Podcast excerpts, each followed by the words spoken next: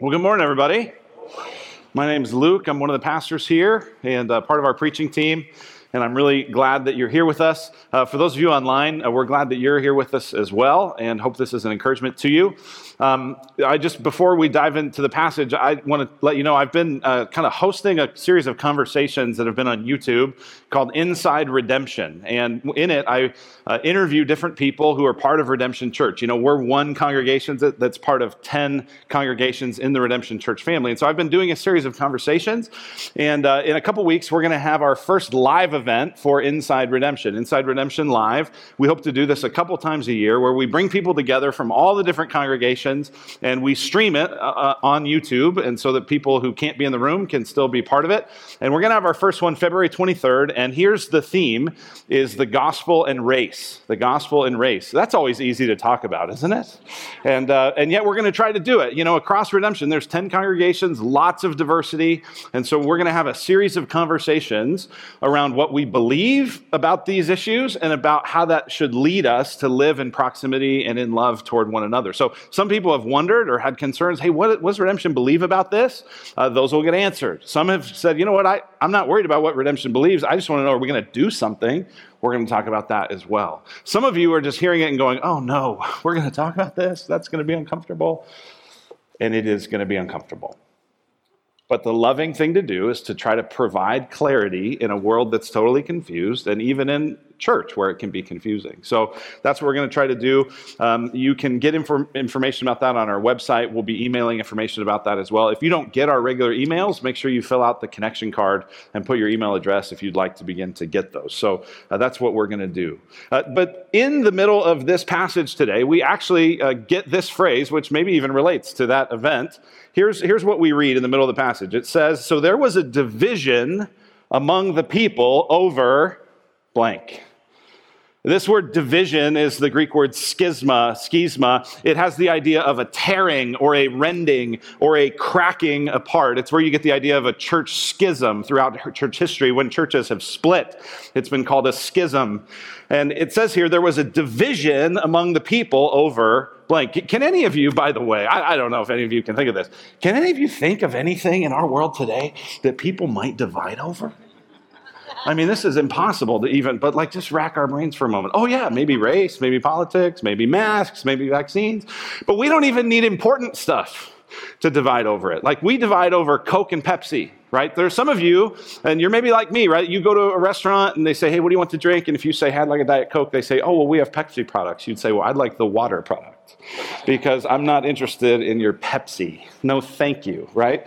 There's lots of ways we divide. Some of you are like DC Comics people, some of you are Marvel people, right? And this is a big deal, right? There's just endless sorts of ways that we can divide sports rivalries, uh, musical, right? Some of you are like, no, I like classic rock. And some of you are like, no, I like country. And some of you are like, country's not music, right? And you just kind of, we divide over anything. A few years ago, this was a, the big division that was going around the internet. Perhaps you saw this, was the dress. So let me ask you just to look at this dress. What color is the dress?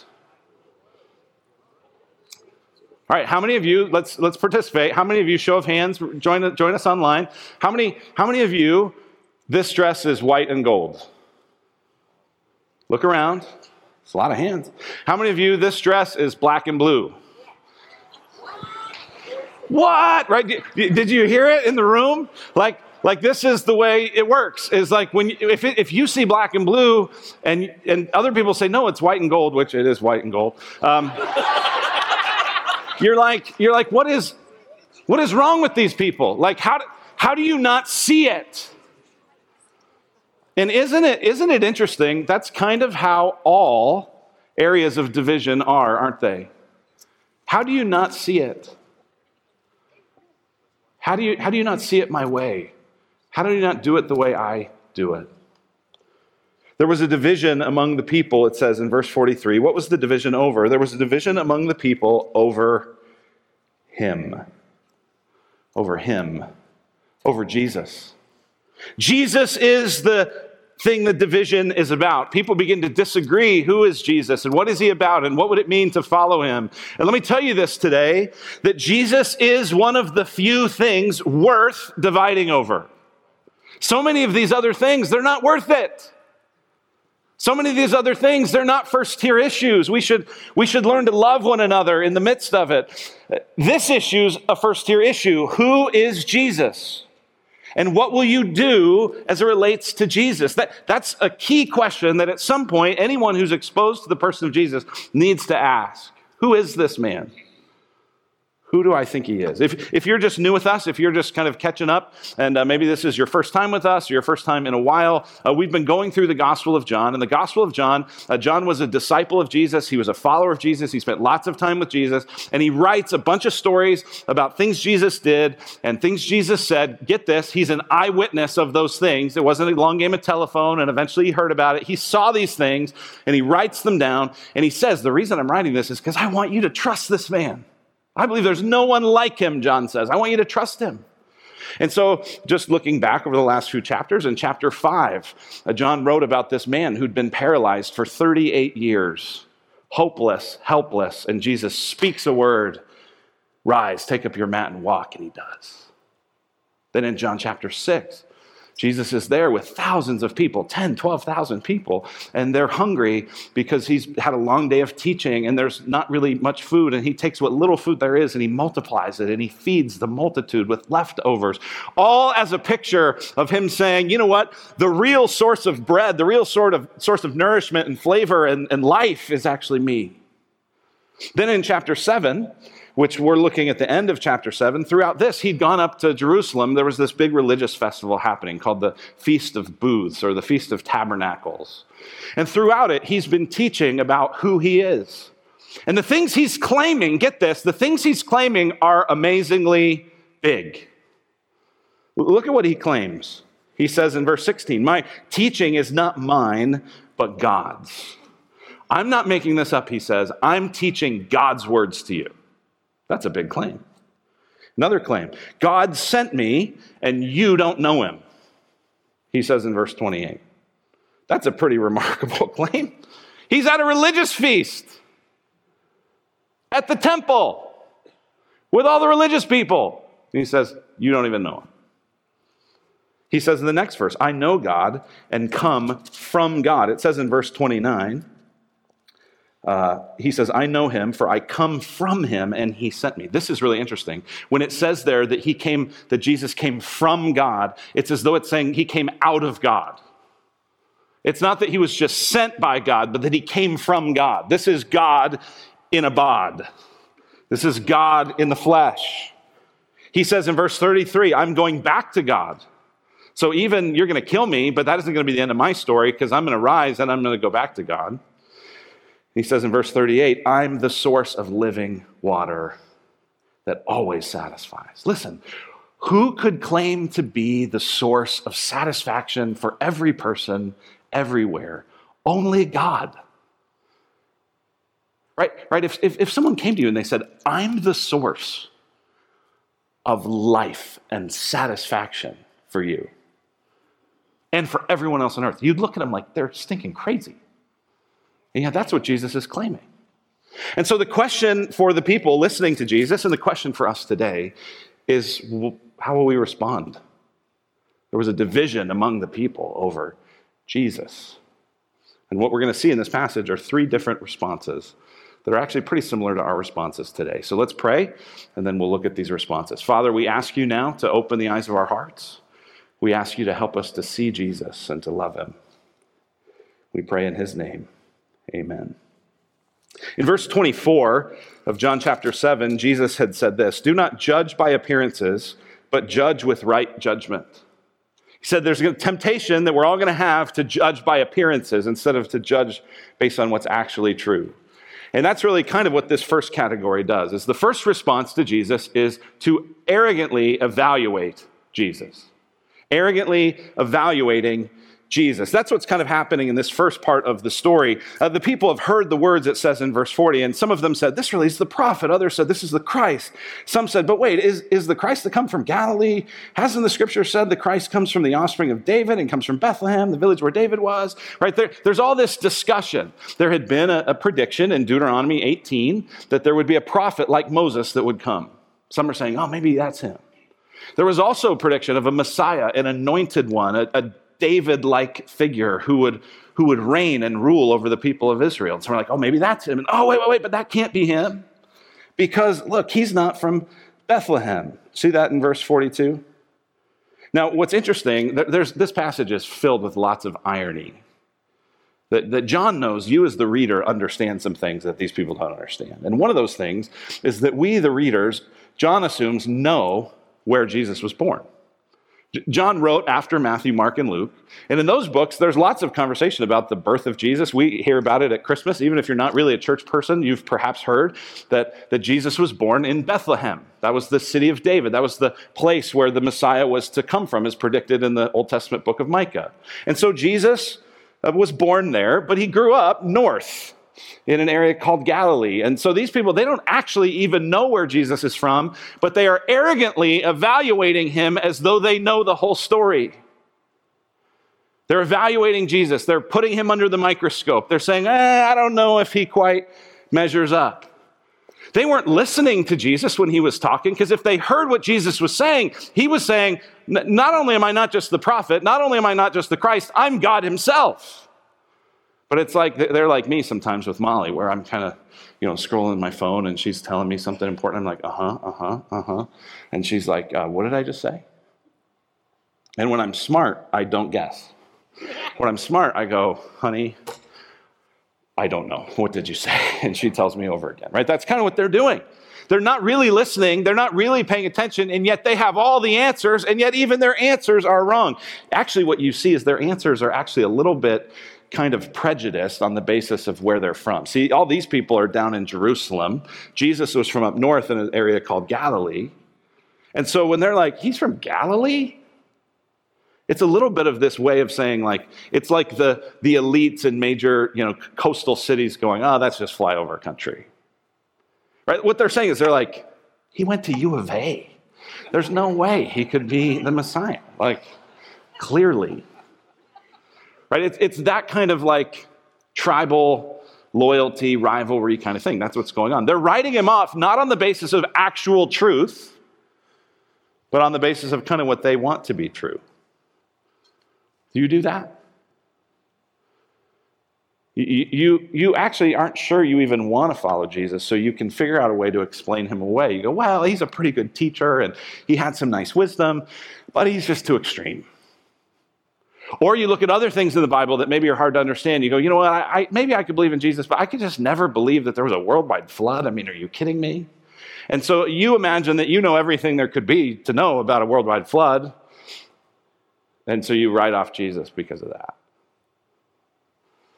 Some of you, you go, you know what, I, I, I want Jesus when I need him,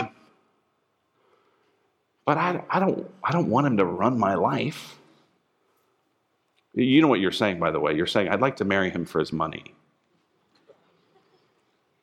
I'd like to have his stuff. And because of these predisposed reasons, we arrogantly evaluate Jesus. Well, that's one response. A second response we see with the Pharisees is angrily rejecting Jesus angrily rejecting Jesus. This is the response of the Pharisees. The Pharisees was that religious group of leaders who were kind of thought of themselves as a cut above everybody else. And it says in verse 44 some of them wanted to arrest him, but no one laid hands on him. And it's not because they hadn't tried, because back in verse 32, it said the Pharisees heard the crowd muttering these things about him, and the chief priests and Pharisees sent officers to arrest him. So while Jesus was talking, they had sent out a group of their kind of temple security team to go arrest Jesus. And yet at this point, nobody has done that. The officers come back and tell the Pharisees, hey, we didn't do it. And the Pharisees are angry because they're not just even willing to say nice things about Jesus, they just hate him. They don't want anything to do with him. They angrily reject him. Notice the anger and the contempt and the mocking in, in their responses in this passage. In verse 45, why did you not bring him? Verse 47, have you also been deceived? Verse 52, when Nicodemus says, hey, maybe we should actually slow down and pump the brakes, they say, Are you from Galilee too? The counselor that I meet with about every six weeks will sometimes ask me when I tell him about certain angry feelings I had, or he'll say, uh, Luke, you know, when you have a dollar reaction to a 10 cent problem, you have to ask, where's the other 90 cents coming from? Do you ever have a dollar problem or dollar reaction to a 10 cent problem or a 50 cent problem or even a 70 cent problem? Where's the other Where's the other stuff coming from? Well, a lot of times it comes. We get angry because our power and our control and our sense that I have the answers, that gets threatened. And when that gets threatened, we, act, we react in ways that we can't always understand. But that's what's going on here. Jesus is threatening their power and control. They're getting afraid and they're getting angry. By the way, just to pause, that is the goal of cable news as it tries to disciple you. Whatever you're listening to, the goal is let's make them angry and afraid, angry and afraid, angry and afraid. And if you sit under that discipleship night after night, week after week, year after year after year, guess what you're going to be? Angry and afraid. Because you're going to see there's all these things that, that are bad that I don't have power over, I don't have control over, I can't do anything, and all I can do is sit here and be angry and afraid. Well, they're angry and afraid because Jesus is threatening their power. We know that because back in verse 31, right before they send out the people to arrest him, it says, uh, all these people started believing in Jesus. They started saying, Well, gosh, I can't imagine a, a, Messiah doing more than this guy's doing. And it says, The Pharisees heard the crowd muttering these things about him. And that's when they send the crowd out. Because why? Because their power is threatened. Their control is threatened. Their leadership is threatened. There's a new guy in town that's drawing people away from them, and they're afraid. Now, listen, when I say that the Pharisees were the ultra religious people who were in power, many of you are like, whew, I'm not like them. Yeah, here's what I want to tell you there's a little Pharisee inside every one of us. Because even if you're not a religious person, you like to be in control of your life. You don't want anyone else telling you what to do.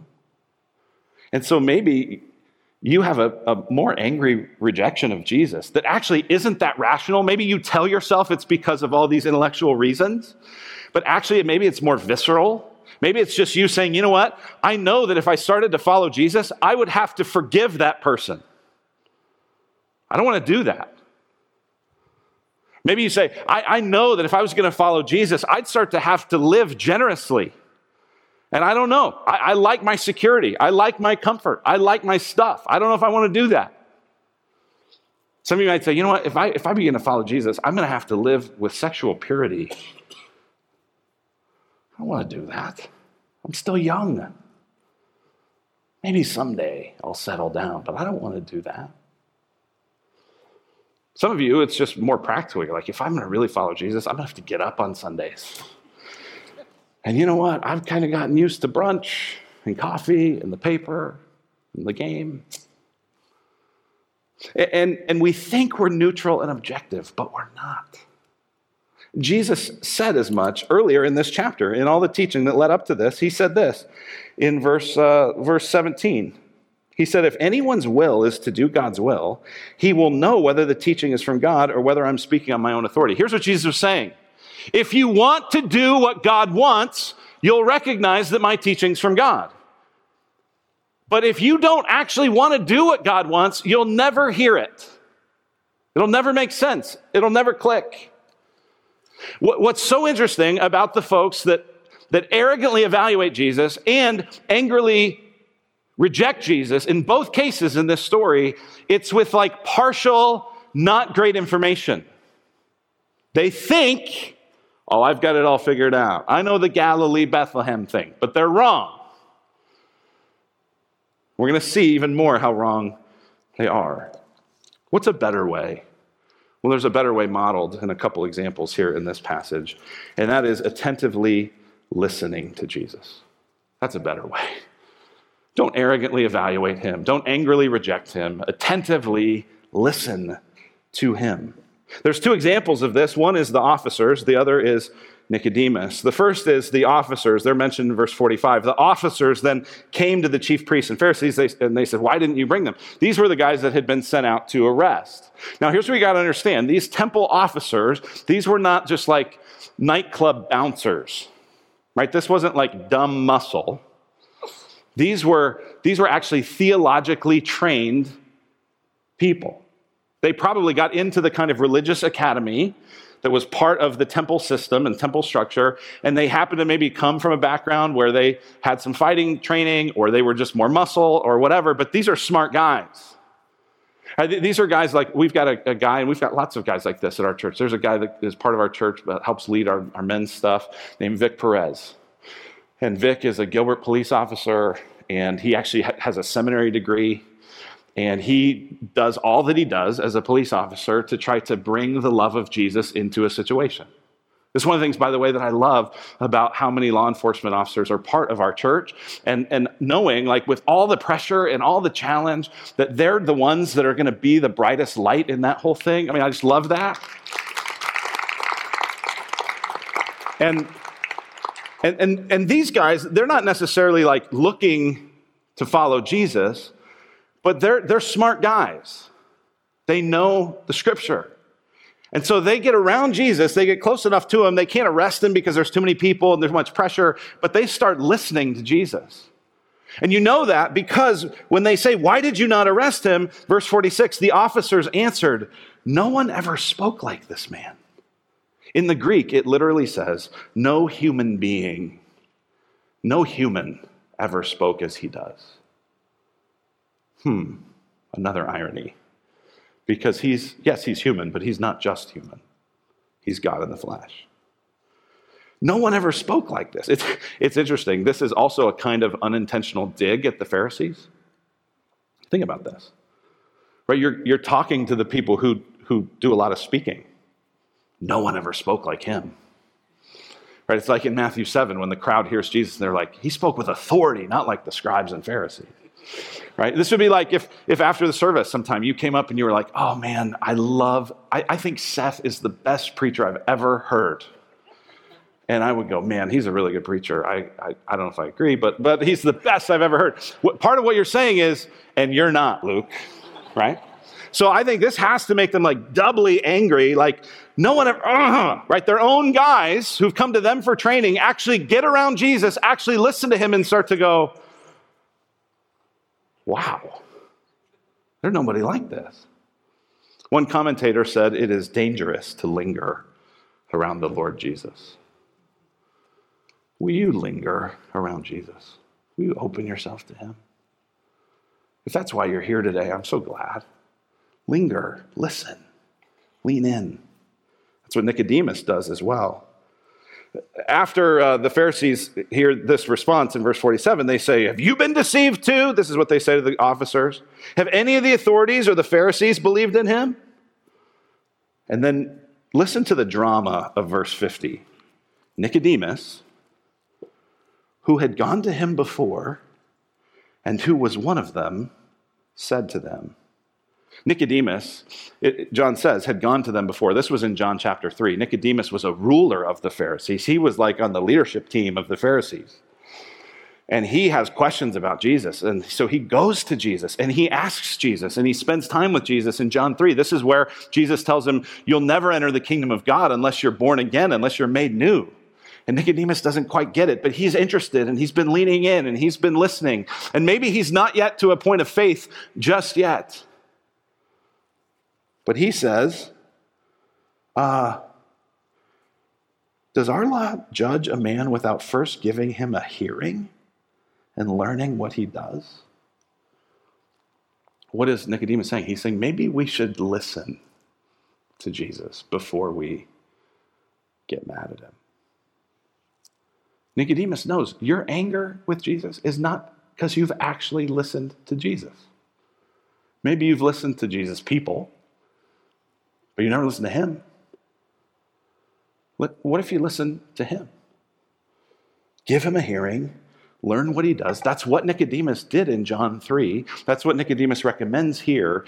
And then when we get to the third and final place Nicodemus is mentioned, it'll be in John 19 when Nicodemus is a believer in Jesus and he's preparing Jesus' body for burial. Attentive listening to Jesus. That's what he's inviting us to.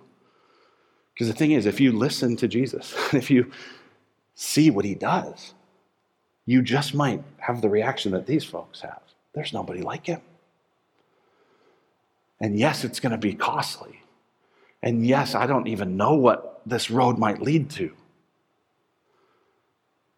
But he's worth it, and so I'll go. Are you open to Jesus? He might just be more than you think. And in one little final bit of irony, you see that Jesus is more than they think. Look at verse 52. After Nicodemus says, Hey, what if we just slow down and listen to him? They just insult him. Are you from Galilee too? Oh, you went to U of A too? Figures.